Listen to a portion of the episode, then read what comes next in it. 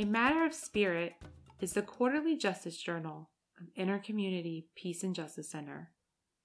Fall 2020 COVID 19.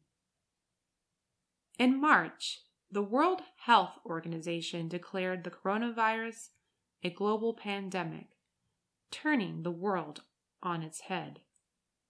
Out of abundance of caution, masking, and social distancing have shaped the new normal or our current reality.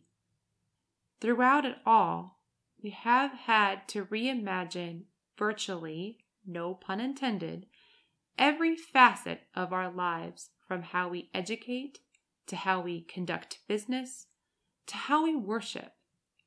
For relatives, friends, and partners who have not quarantined together, expressions of love have been reimagined as positive touch diminishes due to the recommended safety precautions. On the surface, it seems like everything has darkened. However, perhaps this time is not a time of darkness, but rather of awakening. In this issue of a matter of spirit, we reflect on what has been exposed during this time of COVID. Travis Russell SJ, reminds us to care for those in our own backyard. Tricia Whitman Todd invites us to reimagine our church. Reverend Dr. Kelly Brown invites the faithful to uphold the dignity of Black lives.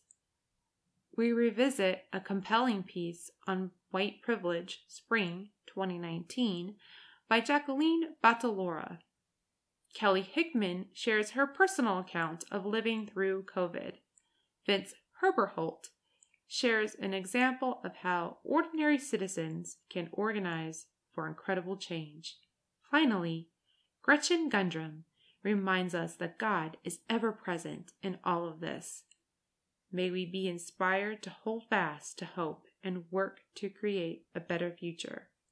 Future issues will address the call to make our systems equitable for all, including earth, economic, education, and public health and safety.